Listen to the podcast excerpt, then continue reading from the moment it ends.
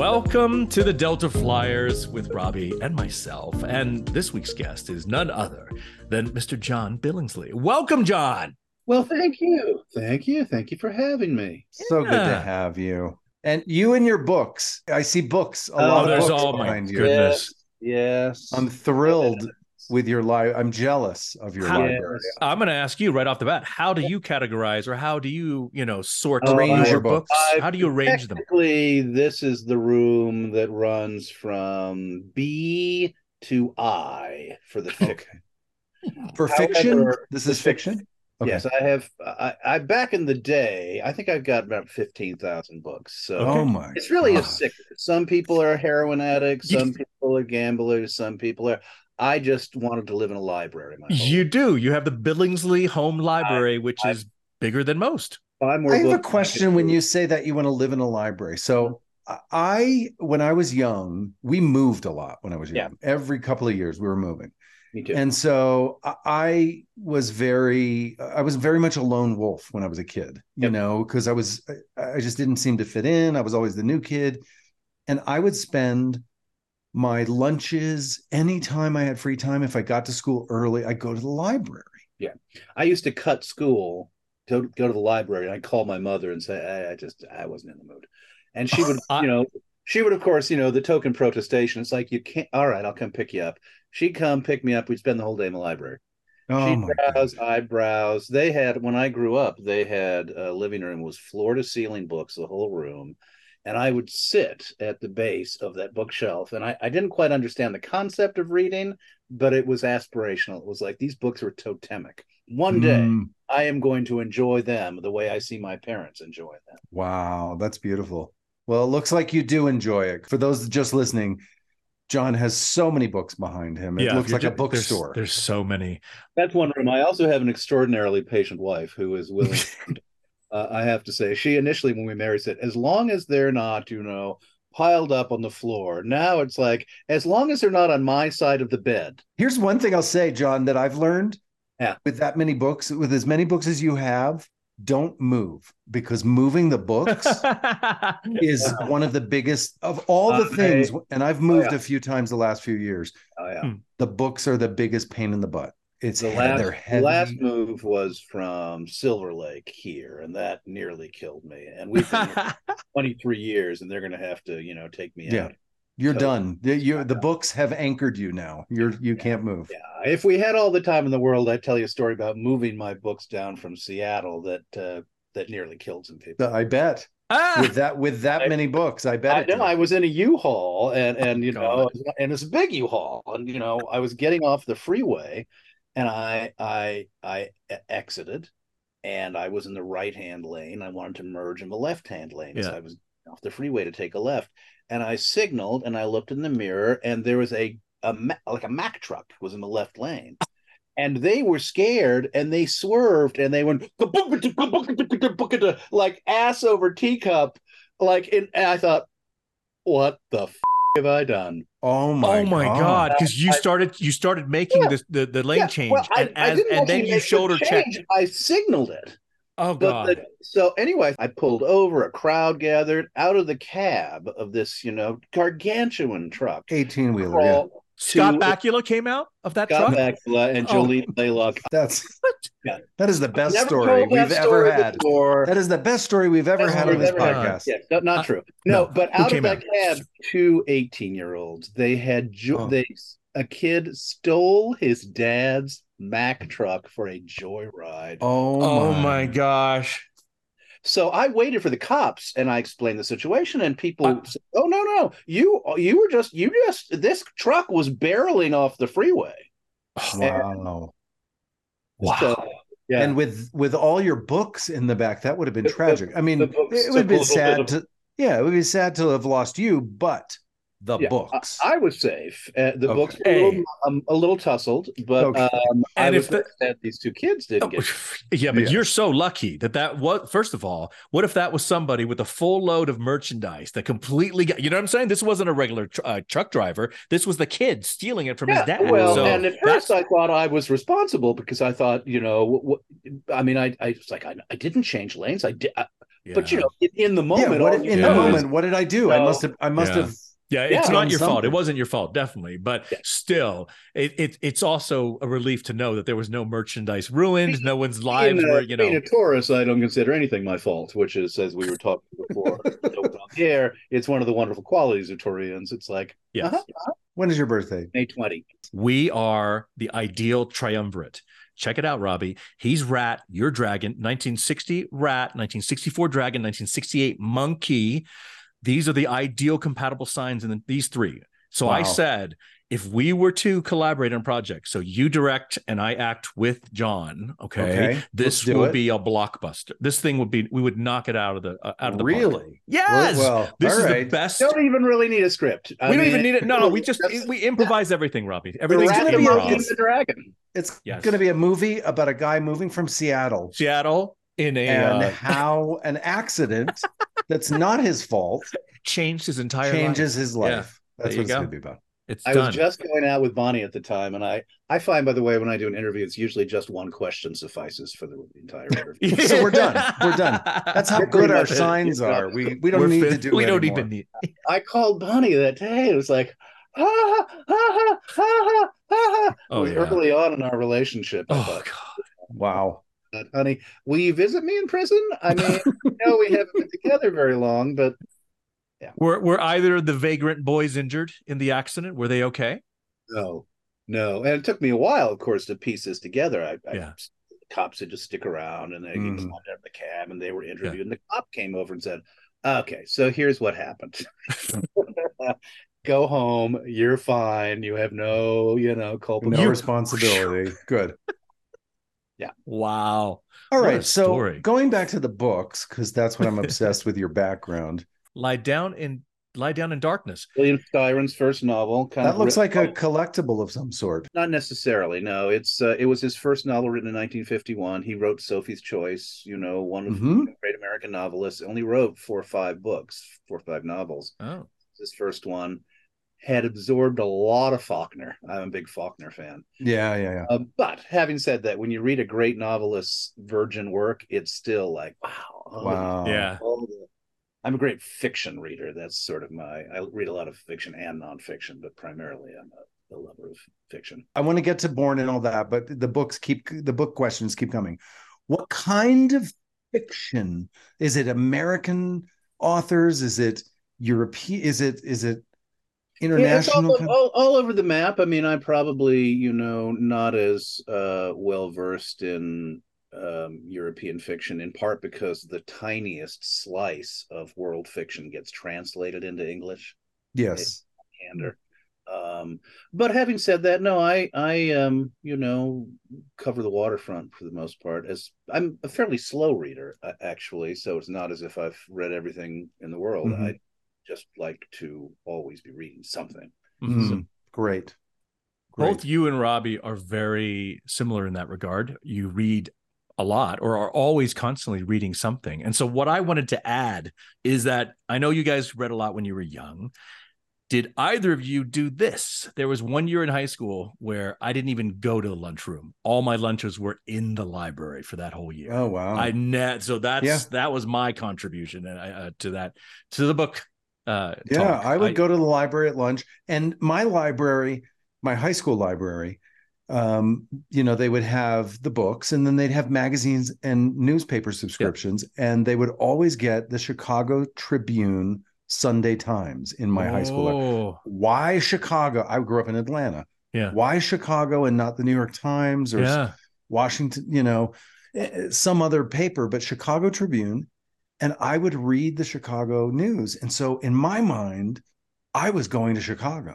Like Yeah. I knew Chicago. I knew the theater scene there. I knew Hmm. the sports. I knew Wow. the politics. I was Is that where you with started Chicago. off? Did you start off in Chicago? I wanted to. No. Instead, I, went to New tried York. to start off in Chicago myself. but Oh. Yeah. Wow. couldn't hack It's the a- weather. Yeah. Couldn't have. It's cold. It's very cold. It's cold. He went to New York. hot. It's Yeah. like it's you know. There's like where's the fall? Yes. Yeah. Yeah. Yeah. Where there is none. There is there is no fall. Well, Great. okay. Are we ready to jump into the Let's the go into our yeah, life go. story and see where that Yeah. leads us. Yeah. Born in Pennsylvania, correct? They didn't Yep. stick around long. Media, Pennsylvania. My dad worked for GE. He My dad worked for GE too. What? Fucking what capacity? He was in the Wouldn't it be information funny Your dad and my dad were the same dad. Holy oh shit! my god, that would be incredible. Now that's the movie we would make. There's the movie. holy We did a podcast. Then I get to direct that. Can I direct that this since it's your two- yeah. father. Wow. My father worked for General Electric Information Services, so the computer division of G- GE, and he dealt with was person. customer. Yeah, it was customer service. So he would go out to companies that back then uh, you couldn't buy computers for your business, so you rented time and, and information help from GE that had these giant mainframes. If you wanted to crunch data or or store data, you know, your all, all kinds of things. You'd use GE's computers or IBM's or Mhm. you know some of these big companies. My That's father, who was gay, got to hire young, toothsome male morsels and place them in various training programs all over the country. Wow. What? Heavenly, heavenly job for my father. He started actually uh, moving around the country back when NASA was in the middle of the, you know, the, their their big push for Mm, moonshot. So we were in Huntsville, Alabama, Slidell, Mhm. Louisiana. Eventually moved to Southern Connecticut, which was culture shock because I taught like this. How many years were you in uh, Huntsville and Slidell? How lo- how many years was that? Well, Total. actually, we, we started Pennsylvania, Schenectady, New York, Fayetteville, New York, moved to Huntsville when I would have been four, was in Huntsville till I was six, Louisiana till I was eight ish, Okay. nine. Mhm. Yeah. So so that southern accent was already ingrained in you when you moved to uh, uh, Connecticut at that point. Yeah, and a lisp. I, I Oh I- no. I A was a Southern uh, lisp. I was a, I was Southern boy, a, a frail Southern boy with a lisp. To hear all your moves as a young child, Yeah. and your dad worked for GE, that's exactly my life. My dad worked for GE, and we moved. You know, every couple of years we were. Was he gay? Uh, my father was not gay that I know of. No. Okay. That's where our roads divide. It's a miracle I'm here. So your father was gay. Was he out of the closet, or was he No. still married to your mother? When did that? No, it's for all the things that are f***ed up about the world and for everything that makes you want to tear your hair out these days. I do sometimes think we don't really have enough historical perspective. We don't remember what it was like to live in a world in which you simply could not be. You could Yeah. not be. My father was a deeply closeted gay man because there was simply no way that you could be anything other than that in the 50s and 60s. Yeah. He uh, he was in the Navy. He got out of the Navy. He went to college, Antioch. He met my mother, who was eight years older, who had a PhD in behavioral psychology. My Mhm. dad was like a wet behind the ears Okie. They Mm. married very quickly. Early on in the relationship, my mother caught my father ogling a gas station attendant and said, Um, are you attracted to him? And he said, Well, yeah. Oh wow. Wow. And they stayed together. And Wow, my together. As far goodness. as I know, they had sex twice and had two children. So you know, it is truly a miracle. But you're absolutely right. Like the historical perspective, because I remember I'm four years young. Stonewall. I mean, forget Yeah. about it. Yeah. I remember growing up in Atlanta, my my junior high and high school years, because I was getting involved in the theater. I knew a lot of uh, a lot of gay men, and you know, Closeted gay men. closeted. Yeah. It was it, the the way that that issue was dealt with in your life was so different. It was Yeah. it was a secret. It Yeah. was something that you really didn't, you know, you didn't share with many people, if at all. And right. But it wasn't. It wasn't, guys. It wasn't just you know. Oh, I, I'm not. I'm going to keep this a secret. If you came out back in the day of his father, you lose your social life, your business, li- uh, every part of your life is now done. Is is you know? I, I mean, it was so bad back then. Absolutely. Yeah. Absolutely. Um, Mm-hmm. no, my in subsequent years. I mean, I didn't know my father was gay until my mother passed away. Um, really? odd Wow. story. My first wife, a wonderful woman named Janet Freiberger, she had cause to visit San Diego. My mother had passed away. They lived in Seattle. My dad relocated to San Diego. My wife at the time was in San Diego on business. Even though they didn't particularly get along, she thought, oh, I should be courteous. I'll see John's dad. My dad at the time was was dating a Marine. They all went out to dinner. The Marine got pie eyed, and at the bar, next to Janet said, "Ah, Bill, you know." Ah. Oh wow. My wife comes home and says, "Um, John, did you know that your dad was gay?" It was like, Wow. oh, oh, it's like the penny dropped. It's like everything made sense. So much made sense.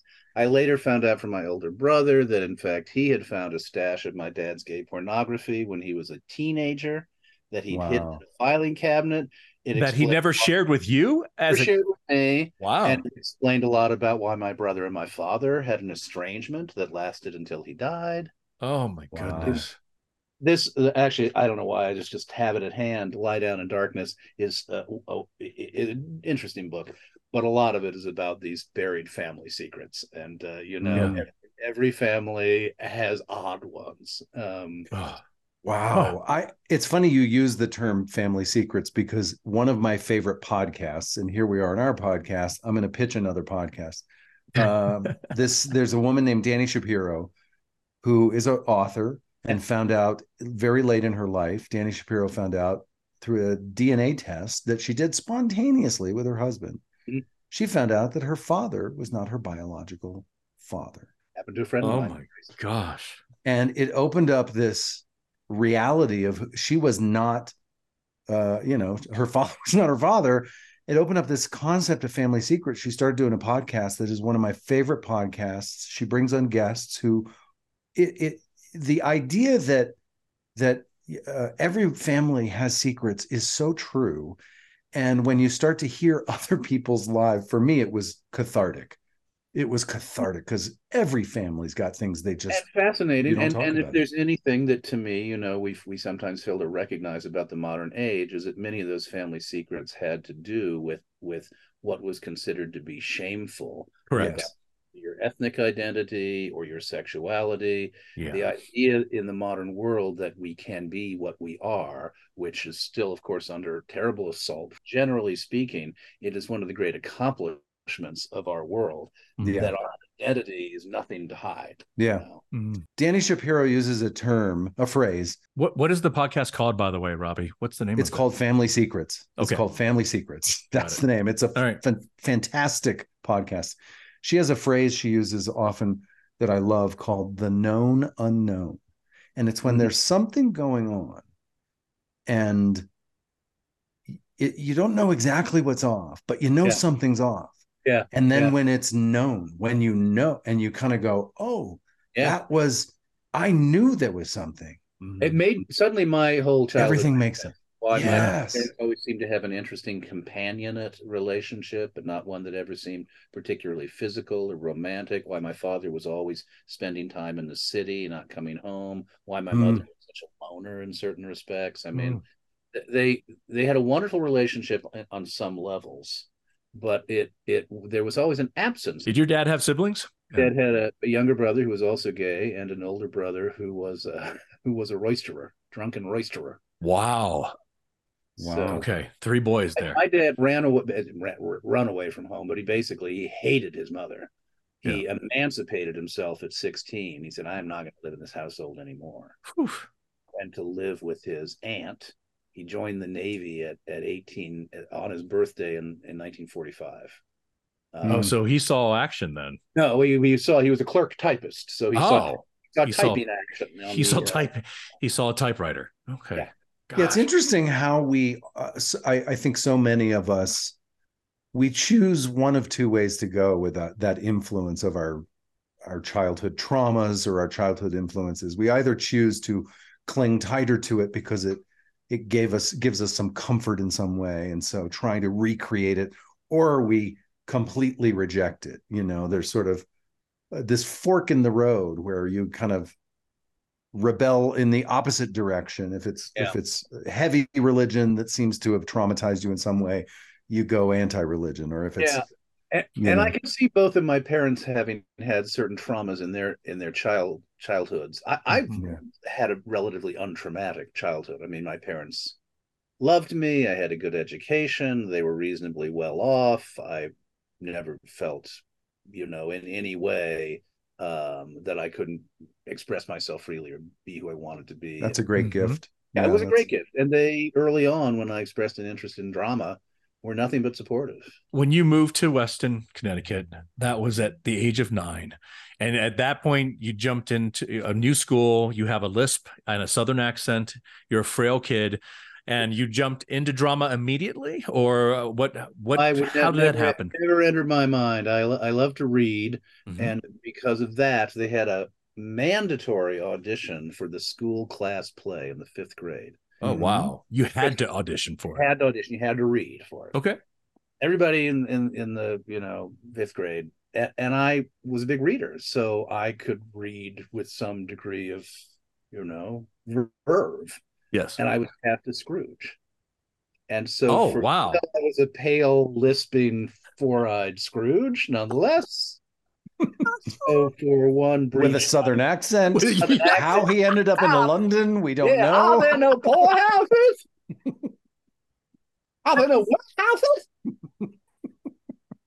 um. So for Here's one, Tiny Tim. Okay, go ahead.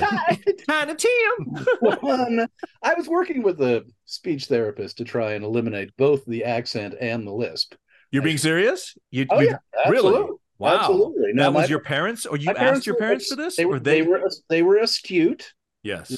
They realized certainly the lisp, you know, Yeah. they wanted to grapple with, Right. and in the course of going to speech therapy, and also just you know, you're living in a world where you're going to imitate people who don't sound like you. yeah. Oh, so I lost the southern accent pretty quickly. Okay. Lisp All right. took a lot longer, but in any case, playing Scrooge. Uh, that brief shining moment of glory when all of a sudden you go from being the class pariah to the class star, and then it ended, and I went back to being the class pariah, and I thought, oh, I get it. Ah, but that's do, when the, I gotta do more of that. Yes, Problem. that that is when the acting bug bit you. Then when you played Yeah, Scrooge. well, Yes, Clearly. I don't know if it was the acting bug. I think it might have been the the you know let's not get beat up at recess bug, right, the non-pariah bug. non pariah bug. I never got.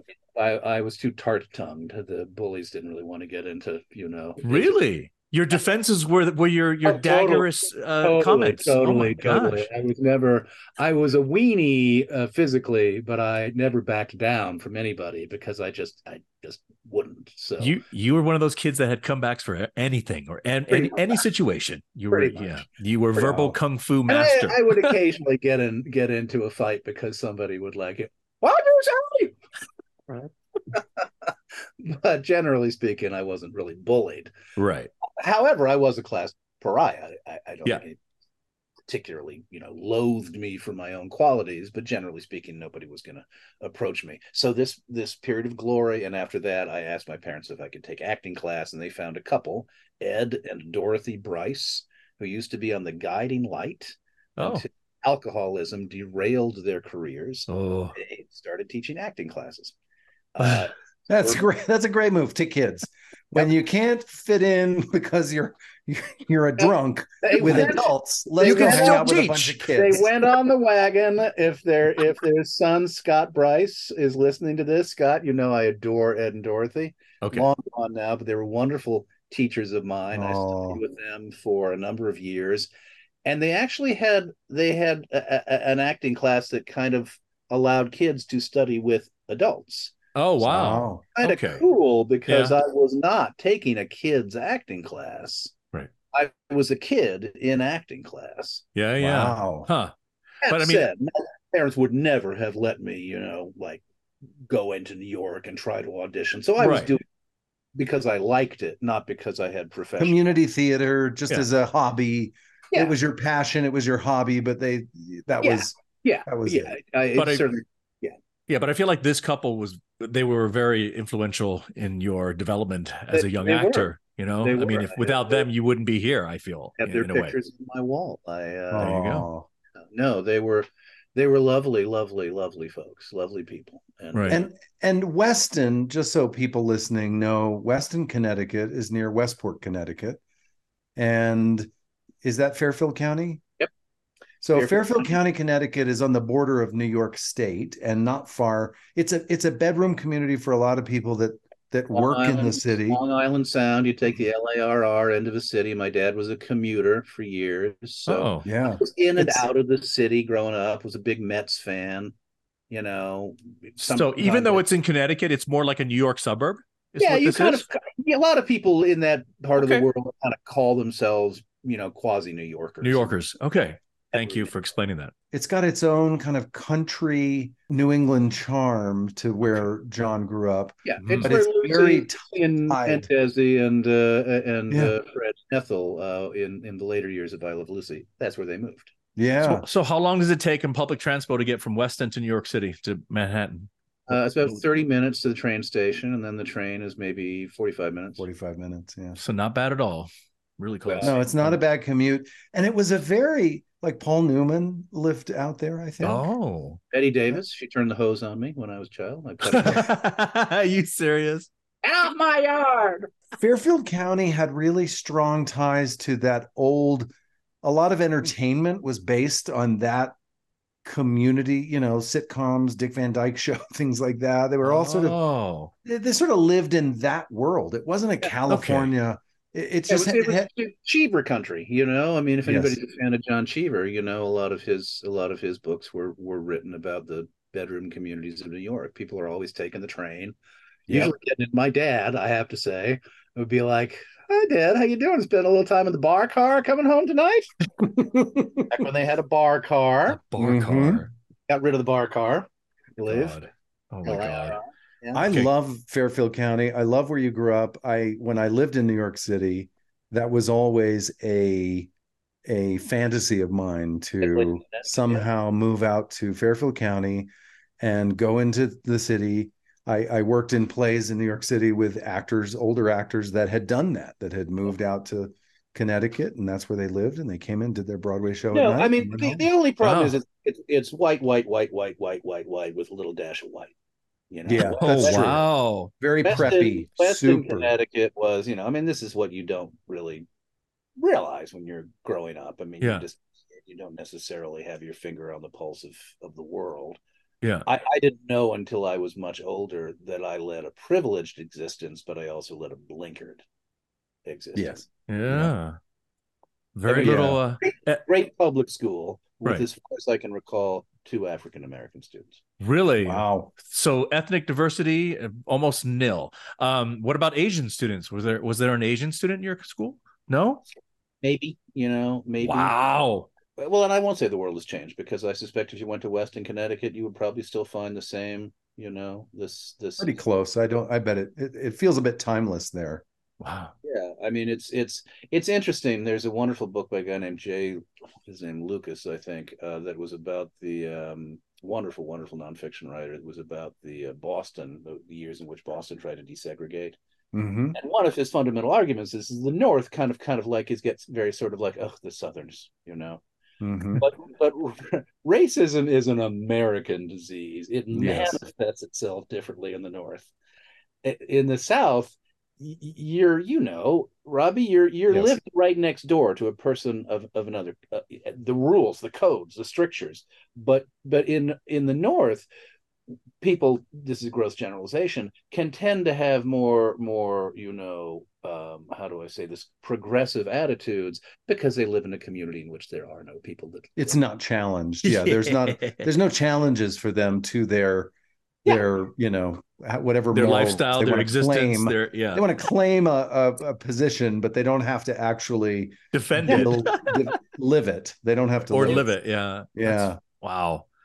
There's Okay. a wonderful another, another book called The Big Sort, and this guy's argument is that every ten years we should treat the country like a blanket. We should pick it up by the four corners and toss everybody in the air, I and then they would come down, and they would have to kind of like learn how to get along. Figure it them. out. I love Yeah. it. And historically, he says, look at all the eras in American history. For instance, when the When that happened. Second World War started, Yep. people had to fan out all over across the country. It changed the nature of everything. Yeah. Mm, You know, It's true. You graduate from high school, and at that point, did you go to college immediately? And if I- you did, I- was it drama?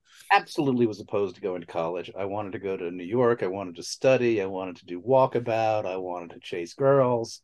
I, Mm, I, I- anything I wanted to do, none of it had to do with going to school. I was wow. a shit. I was a shitty student. I was a terrible student. I got Okay. by Yeah. because I am pretty quick witted. But Yeah. I, I I never liked to study. So, as soon as somebody assigned a book, it was like I'm not reading that. Odd rebelliousness in me. Yeah. parents were like, "You're going to college," and I, although at the time I thought, well, what if I'm not? What if I? It's like I, will just go off and be by myself in New York and I'll get a job. I didn't seem like that was an option somehow. Yeah. I hmm. so I kind of went, all right, then I'm going to a girls' school with no grades. so Sarah I Lawrence, where'd you go? Bennington. Bennington. Oh. So I, so I did I did my research. What are the what are the schools that have more girls than boys and that don't have grades and don't make you take shit you don't want to take? And I and I only applied to those schools. Wow. I was Bennington a is merit scholar, so Bennington paid my paid for it. So I, I I got more or less a free ride, and I chased girls, and I didn't have grades, and I only took acting. And I got out in four years. So what was your major then when you were in Bennington? Theater.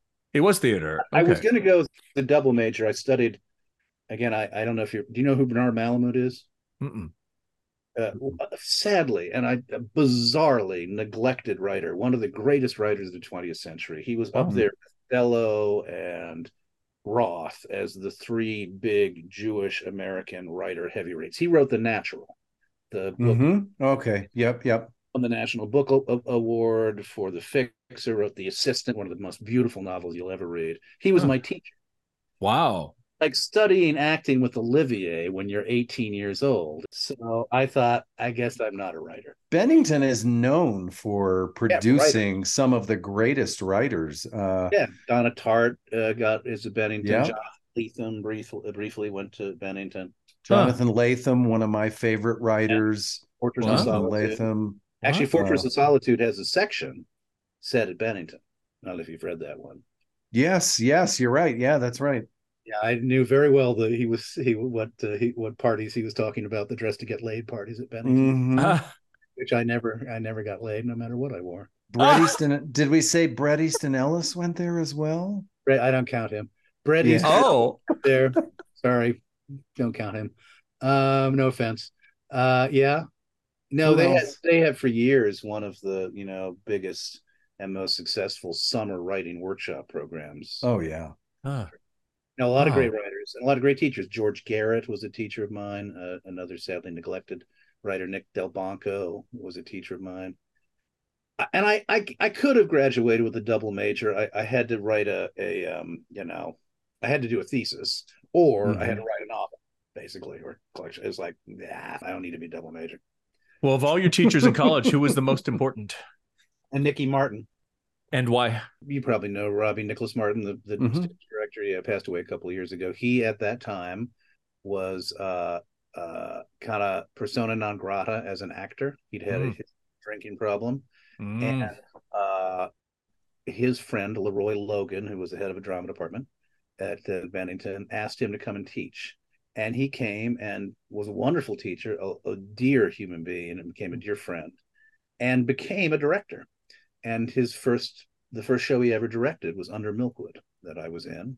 And oh wow! Did, um, Camino Real, which I was in. It wasn't like I needed inspiration. I mean, I pretty much knew I was at, at a certain point. Uh, uh so once it was clear I wasn't going to be a writer, I was going to have to be an actor because I I don't have any different skills other than that. so it wasn't like I needed somebody but I uh, he he was possibly the person I I I most I got the most out of as a teacher. What was the what were the things that, if you can articulate them that Nicholas Martin sort of inspired you like when you think of him as a creative inspiration so much i think of what makes a teacher compelling in your in your memory is is simply the the nature of what the personality was and how you attached to it and how much mm. you invested in it.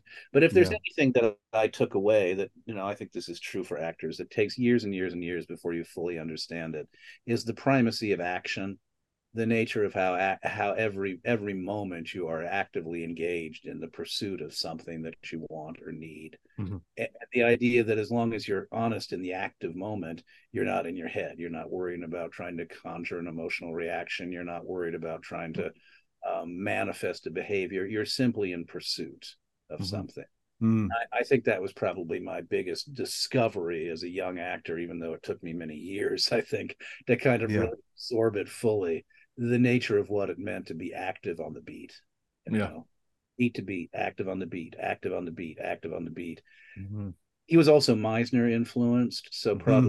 Probably other thing that was most important for me to learn is that within that space of being active on the beat, you also have to be wide open to the reality of the other person's behavior and let it affect you. Yes. Mm. Those two things can ever come together in your work. You're, you're probably going to be okay. Yeah. Agreed. I love that. Yeah, I think you're right. I, I, those those inspirational uh, mentors that we have in life often we attach to their personality Yeah, as, just mu- love as much as technique or ideas or any of that. I, Yeah. there was there was a high school mentor of mine, Linda Wise. I've mentioned her before in, in this Mhm. podcast. Linda was uh, like she was a Tennessee Williams character. She was Uh-huh. kind of a heavy set woman, big personality. She smoked cigarettes in a cigarette holder that went out two feet from her face. Oh my gosh. She always had these amazing berets on and wore these kind of house dress oh, you know, homemade things. And her personality, and she lived in this Victorian home in this tiny town called Conyers, Georgia, outside of Atlanta. And in the front of the house, she had a wine and cheese shop. And she would have these salons on Sundays where she'd invite people just to hang and drink wine and cheese and talk about literature and art and ideas. And, you know, to, so to describe how Linda inspired me, it was this this thirst for life and an experience in life in a way more than you know a, a particularly you know creative acting process i don't Yeah, know yeah. I, yeah And Ni- Nicky had just he he was the possibly the funniest human being I've ever met. I just adored his absolute um uh, mastery of any situation. Yeah. He simply was it was like, you know, having Kitty Carlisle be your or Moss be your teacher, you know. Right. You felt like you were directly connected to some aspect of what you always read about when you were growing up, you know, how Yeah. to be New York stage, the Mhm. Algonquin Circle. He Mhm. represented something to me that felt very, um, you know, uh, very significant about that few. Mind you, I never got to actually be on the Algonquin Roundtable or ever appeared on a New York stage.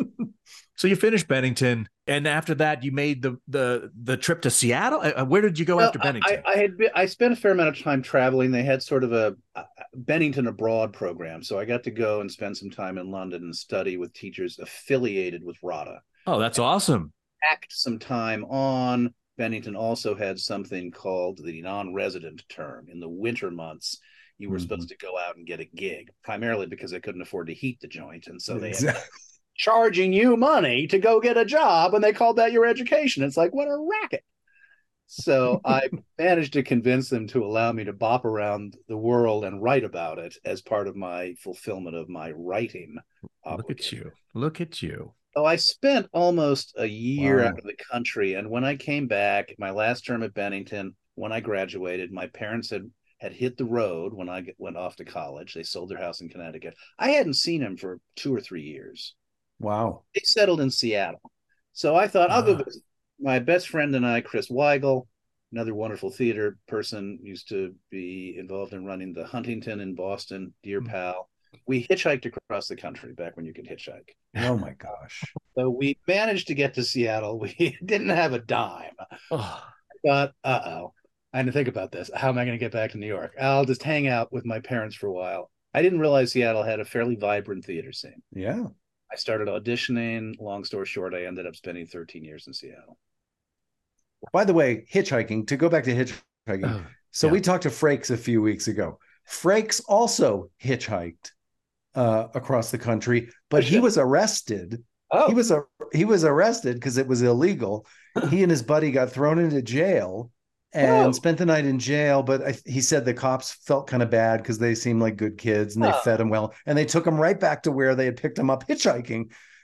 In the end, dropped him off and said, "Continue." funny. Yeah. just "Yeah, don't hitchhike from here.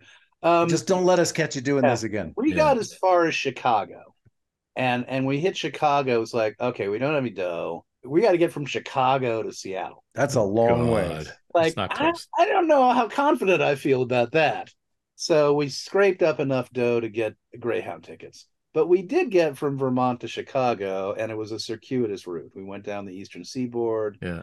It was a great time. I mean, I Wow. my time with Chris, traveling across the country with Chris, one of the highlights of my life. He's Yeah. six foot six.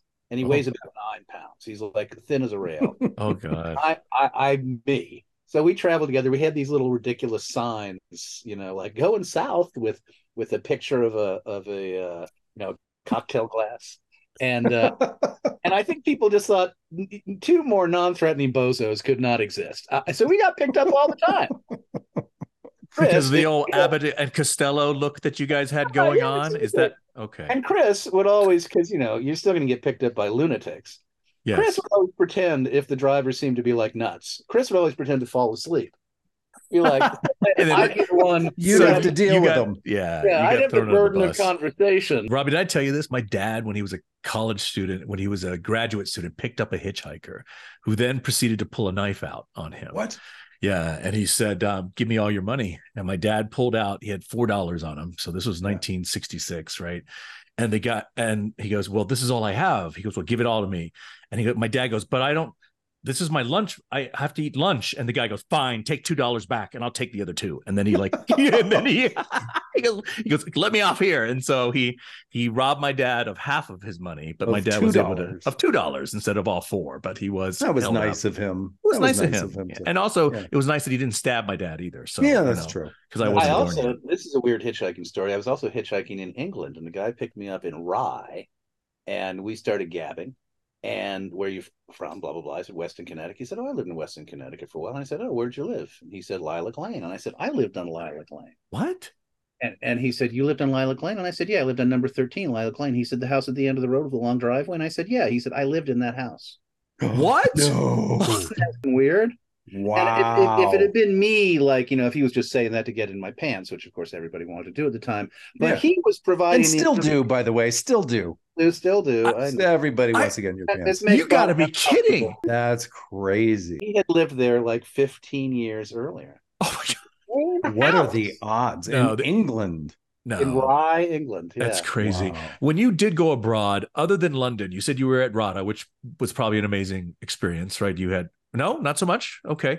They have very different. You know, I mean, theirs is so technique oriented. Wh- uh, Where else did you travel besides uh, England? You said you went to Uh, multiple places. We went to. Uh, we started in Ireland. We Yeah. took uh, to uh, Dublin. We bicycled across to Galway. We took a fishing boat to the Aran Islands. We went from Ireland to Spain. Uh, we went as far as uh, we went to Barcelona, Sevilla, Granada, up through Madrid. We went Yeah. to Venice for the. Uh, we we definitely wanted to get to Venice for the um, Carnival. ah, It was uh, one of the highlights of my life wow. Uh, wow. then I met a woman there, and we I left my pal because the gal and I were going to have an we had an affair in Paris. Uh, wow. Traveled to southern France together. She was Australian. She had to split, and then I went to, uh, back to England and spent some time in the southeast uh, uh, southeast coast of England. So the pal that you were with is the same person that you hitchhiked to Seattle with? Nope, different pal. No, That different was- pal. That that different pal. Another pal of mine from college. Okay. who was built like a brick, Michael Rogers, the handsomest guy. It was a little debilitating because everywhere we went, especially in Spain, Yeah. all the Spanish senoritas would follow him, going, "Oh, El Rubio, bloppy, bloppy," be like, "What am I, chopped liver?" like we had to split up. It's like, I, I, you know what? You go your way. I He love drew you. too much attention. Get that uh, guy out of here. Oh my goodness. So this is the so that European tour is what you wrote your thesis or your college paper about. Yeah, it, it it turned out that that was not going. That was that turn. It turned out. I thought that was going to be the what would allow me to get a double major. They said, no, no, this fulfills your non-resident term. Oh, oh no. We'll apply it to you know, in essence, every job was supposed to be kind of in the further fulfillment of of a degree you were taking. This will further fulfill your degree in the English department, but you don't get to get off of having a thesis. So it was like, fine. fine. Oh Uh, man. Do you still have that paper? Yeah. What was the takeaway when you try to capture a trip like that, which sounds incredible? my primary goal was to be unexpurgated and in part it was also because my parents so graciously i mean i had a i had a free ride at bennington but nonetheless my parents were fronting you know certain costs and they certainly fronted that trip and, Yeah. and I, I thought you know maybe one of the best what you're talking about when you're talking about writing something for your kids Yeah. I thought possibly the best thing I could do for my parent was to say, I love you enough to not be guarded. So I Hmm. won't write it from a point of view of, this is how it's sanitized for presentation to my dear sainted parents. This will be what, you know, this will be what happened. No secrets, no family secrets. So I wrote about, you know, everything that you feel when you're on the road. It's like, where am I going to Mm. store some hashish? How come I can't get laid? Why am I tra- I'm traveling with the sun god here? It's driving me crazy. Stuff, yada yada. I want to read this. Yeah. Would you allow me to? Can I? Can can we read? Can I read this, please? We're gonna- wanna- we're gonna I want to publish- read this. Damn We're it! going to publish a link on the podcast notes, but I wish we could. I have to give it up. I will tell you this: when the first time when my pal and I, we we went through Paris from Italy, uh, from uh, Ireland before we traveled south to Yeah. Spain. First time I we checked into our hotel in Paris, there was like this this what I took to be a wine cooler in the bathroom. It's like this is weird. Why would they put a wine the the bidet? But you know, my pal and I, we kind of looked at it. We thought, well, this is so strange. What could it possibly be for? It has to be a wine cooler. So we stuck our white wine in there. And each day we'd come back and the white wine would be on the dresser, and we'd go, "Why did they take the white wine out of the cooler? Out of the cooler."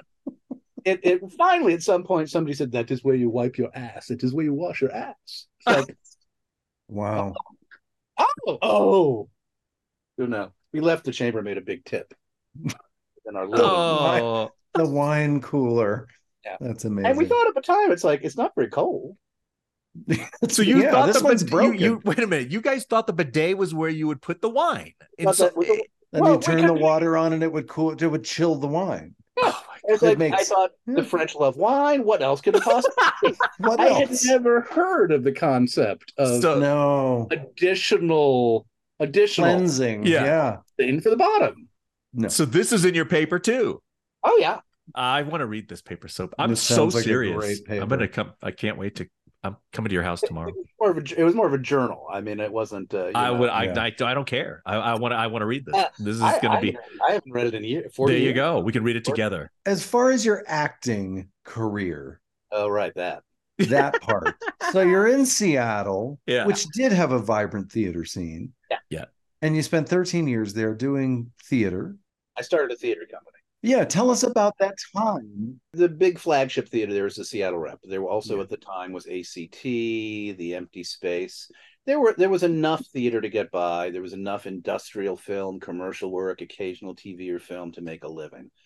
Um, there was a point in my life when I thought "Uh, this is not satisfying to me, and I either have to a move to New York, b move to Los Angeles, or c figure out some way to do something here that feels more more fulfilling. Mhm. A woman named Jane Jones introduced this concept to some of us, presenting fiction verbatim on stage, which we put some stories up. I loved it. I've always been a big reader, so I thought this would be great, but you're going to need a shitload of people to come together to put stories up every month in a workshop presentation to figure out what is the best, and then the best of the best you take on the road, you tour, and then you do in then you do, you know, put it up for bigger audiences. Uh, we called that that shambolic entity book it and oh, wow. i ran it along with some other folks including jane and myra who eventually took it over when i left for about five years Hmm. uh, that was a big big part of my life i learned a lot doing it i learned a lot about how to pursue the business of the business because i was an Mhm. artistic director and you got to figure out how to you know keep a roof Mhm. over your head um, my my marriage ended, and uh, I was also teaching. Was the Intiman Theater already in existence in Seattle yeah. at that point? Okay. Yep. All right. Intiman, the group, Tacoma Actors Guild. There there were maybe 10, 11, you know, equity houses and, Mhm. and then a number of, of fringe houses. Got it. Okay. Yeah, Seattle had a, has always had a great theater scene there, a theater community, Hmm. very highly respected. Yeah, Seattle Rep is the most famous. You got divorced at that, and then after that, I, I- yeah, the divorce kind of was like, um, okay, you know, those li- those lines in your life where it's like, if not now, when? Yeah. And I, I realized that while I, I got a lot out of being an artistic director, it's demanding, it's grueling. I, I was not making any money. It was going to be years before the theater company was going to be able to make enough uh, money for me to be able to pay myself. I, I really made my money teaching acting. I taught Meisner for a number of years oh, just thought, you know, I don't want to teach anymore. Hmm. At which point it was like, what do I do? And I I decided, you know, I always liked the limited experience I had doing film and TV. I like that. I like those mediums. I like not having to worry about how you justify the performance choice to hit the back wall. Mhm. You know, yeah. Challenge of theater. Uh, so I moved to LA in 1995. And that's when Robbie and I started our show. That's when our show premiered in 95, actually. When you made that move, did you feel like it was a smooth transition? Did you immediately have success or were there it took two years, which I think, you know, relatively speaking. I mean, the odd thing I've always said to, to younger actors is is the the experience of running Book It was was incredibly valuable because when you are running a business, you you you simply have no choice when it comes to the actions. If you have to pay the rent, you have to pay the rent. If you have to uh, have a conversation with a company member that's hard you have to have that conversation Mm-hmm. Mhm. coming here i felt like what i was able to bring to the table was simply a, a realistic appraisal of how do you go about getting a career going and what are the tough things you're going to have to do that other people don't want to do i was Mhm. never shy about going in and saying i got to have a conversation with you agent this is not working out and here's what i need and here's what i'm not getting good for you? so, so to a certain extent, uh, the first two years were learning the city, kind of getting to understand what was required to get to know the casting directors. Are workshops valuable? Are showcases valuable? How do you Mhm. how do you kind of you know? Mm-hmm. And I had to make a hard decision, which was to say I'm I'm not going to pursue theater Mm. because it felt to me i've had a lot of different conversations with people down the years about this it felt to me that the friends i had who were trying to be theater actors and film and tv actors were were kind of you know falling between two stools Yeah. Yeah. i found if i was doing a play I, I worked for a while at noise within here locally that when i'd get home if i had an audition and i had to prepare material i'd be beat I'd just Yeah. done a rehearsal or i'd done a show I was Mhm. probably not going to go in that next day. Back then, frequently you had those next day auditions. Mhm. Yeah. Sometimes with a shitload of language. I thought I'm not going to. I'm not going to put my best foot forward. I've just got to make this my raison d'etre. Mhm. So Very smart of you. Did you know a lot of people when you came to LA? yeah, fair number. But I make friends pretty easily. Um, Yeah. Yeah, no, I, I knew a fair number of people. I mean, there was a whole contingent of folks who had been moving down from Seattle in part because Seattle lost that limited amount of film, TV, commercial work it did have to Canada. Yeah. And a lot of people went fi-core, so they were able to have a lot more. Um, they were able to hire non-union actors. Eh, It just became impossible unless you know you had a, a really cushy day job or or you were really riding the cream of the cream on the theater circuit to make Mhm. a living. So a lot of people started moving down here. Um, Hmm. So I knew a fair number of folks. So you knew a fair number. You you talk about when you were running the theater company, artistic director, and and learning the practical elements of running a theater and how to have hard conversations, things like that. Do you think that helped you when you're on set now and you've got a creative difference with a director or the material or writer or even another actor, you know, blocking a scene? Yeah, I mean, to a certain extent. I mean, as, as you know, I think the biggest accommodation you have to make to be on a set is that the clock is the clock. You don't have time to have the kind of conversation you might have if you are in rehearsal for a play. Yeah. So if you have a solution, great. If you don't have a solution, then you have to figure out how to make the direction you're getting function. And I'm generally not somebody who is going to engage in a shitload of conversation unless I'm very clear about what I think might make it better. I remember that I was directing an episode, and there was one day where I had fallen way behind.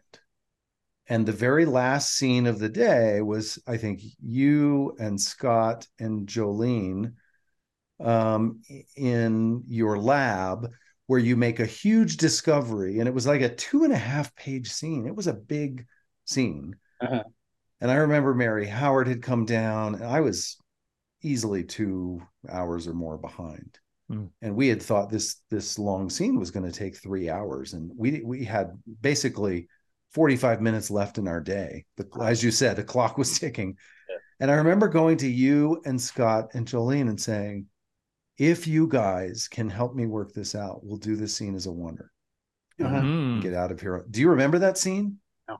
Oh, I remember. I remember it vividly, and it it was one of the first times where I had to abandon my pl- plan completely Hmm. and sort of get to the heart of what the scene needed to be for the story and then think of a way to do that in 45 minutes period that was that was the goal and we did it as a handheld oner, and you guys shot it, and we got it done in 45 minutes and wrapped on time.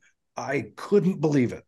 It was, it was like, I don't I don't remember that. I the the you know eh, eh, we have our the memories we have as actors are so uh you know are so rooted in like one horrible memory I have from that particular show is I had gone out drinking and carousing the night before, and I came home. And this is back when the pages would be delivered at the door. Yes. And there were new pages, and it was two two new scenes uh, with me. Yeah. With the words. I didn't even think I was working the next day. yeah. And you know, I was like, and I came in that next day, and I got through the first scene okay, but Oh. the second scene, shot late in the day, Roxann was directing. oh. There was, you know, you know the show we were on. It was some of the scenes with the gobbledygook. It was, Oh, yeah. you oh know, my it was- god. you know, some space alien species that I'd never heard of, and I, I was like, take twelve. The mata, what are they? Matoxels. Uh, what are they? The matoxels. The whole crew was going matoxels. Matoxel, say it. And finally, Rock said, "All right, forget. We're not getting this scene." Oh That's- gosh, At, that rarely, if I rarely happened. I mean, that's just circumstance. You were my hero on the the scene I was describing. I've recapped that scene for others since on you know and other directors on you know the clock is the clock as you said earlier and sometimes reality is reality and you've got to find a way Well, and you know, I mean, we're always. It's like it is. It, even on that show, there were times when it's sort of like somebody would say, "I, I, I, I think uh, in this scene, uh, uh, my my character would have, you know, a sippy cup." Um, it's like, what? Yeah, yeah. I really think in this scene, I should have a sippy cup. Like, I, I get get get a get him a sippy cup. Well, we can't find a sippy cup. We could. Would you? How about a glass? No, it got to be a sippy cup. I, I, it's like, yeah, you know, if, if it's not something big, if it's not Yeah, yeah. central, if it's not, and if you can't figure out something to offer that is going to help solve the scene or or shift the thinking on a scene, then it's better just to. I think you know, I, I tend to not, although I'm pretty voluble, I, I tend to not talk too much unless I really think there's something Mm, that I can be pithy about. mhm, mhm. But Uh, Robbie, in the end, I just want to ask Robbie this real quick. Uh, in the end, when you watch that episode that you directed, that Yeah. oner is absolutely fine, right? It, it Oh, doesn't it's stand better. out. It's- it, it's, it's, better. more than fine it's better It's- than my original idea Oh, it worked wow. out the episode needed that energy the scene Yeah. because it was a turning point in a, Yeah. in the story Yeah. Uh, it was a discovery it was putting together sort of Yeah. connecting dots and saying there's our answer it was an Yeah. aha scene Yeah. You know the you know the bishop's wife, the Cary Grant. There's a scene in the bishop's wife where it's just like it's just the master, and and actors slowly enter the frame Mm. from from various various offstage points until the frame is filled up with Cary Grant and David Niven and Loretta Young and and you know two or three other the dog, and, and it's it's all, it's about their arrival and the playing of the scene, and the camera never we don't have any close ups at all.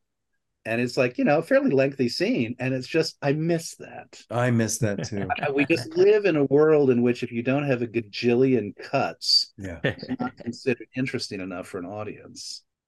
Hmm. Well, what I loved about the scene that we did, and you guys made it work, was that it it hinged on the energy of your performances. And you hmm. guys, you know, knew the words. That was a day where you knew your words inside and out, and oh, that everybody one did. day I didn't know my work. But everybody sort of rose to the challenge and allowed our real circumstances of filmmaking to fuel the imaginary circumstances of the scene which is we need an urgent solution to this problem. And what how can we rethink this in the scene? That's what the scene was about. And it all came together beautifully. So. Our show got better, I thought, towards the end because urgency was put in in a way that I kind of thought was lacking generally in our show in the mm-hmm. 1st first and second season. Mm. I didn't do a lot with you guys, maybe three or four episodes in total, but I always enjoyed coming over there. It was a great group. There was one episode you and I did get to work on a lot was sort of about a, a, a fellow from a species that we were perpetually at odds with. And Yes, That was lovely. I, I so enjoyed it. That was probably it was. one instance where I really got to work with you. Yeah, All right. Well, we have uh we've thoroughly enjoyed having you on and hearing your stories and filling in some blanks that we've had. And so we want to thank you, John, for being on the podcast today. You're a wonderful, wonderful guest. So thank My you. pleasure. Thank you for having me. And I can't Mhm. believe both of our fathers worked for GE and we moved around every two years. Oh, Both oh, oh. I should probably close by saying everything I said, tissue of lies. yes. In fact, if you wanted to call the episode Tissue of Lies, that would be You could do that is the title of your autobiography, I think. Tissue of Lies. Actually, it's suitably rumpled, but Tissue of Lies. suitably rumpled? Is that what you said? Oh, I love Suitably rumpled, yes. Okay. Thank you, John. It was great. Yeah. So great to hear your stories and and uh, things And I I'll never come- knew. I'll come back to talk about the Hollywood Food Coalition. Yes. When when it when it comes time, we could do the that. Hollywood Sure. Food Coalition is needs its own episode because there's lots to talk about there. That's and- a and huge, huge part of my life. But I know uh, it is. Yeah. I know it is. Well, uh, for those that don't get to hear the Hollywood Food Coalition special episode that we will do down the road, just remember that's really important to John. What's the web address? hofoco.org. There you go. hofoco.org. As opposed to the whole pan can address. This yeah. I know. Ho, Okay. H-O, F-O-C-O, Hollywood Food Coalition, hofoco.org. Dot org. Yeah. And Yeah. we will do Trek Talks 3 at some point. Yes, that is a charity very near and dear to John Billingsley's heart that everyone should definitely check Yeah, out and donate absolutely. and get involved. All right, for all of our Patreon patrons, please stay tuned for your bonus material.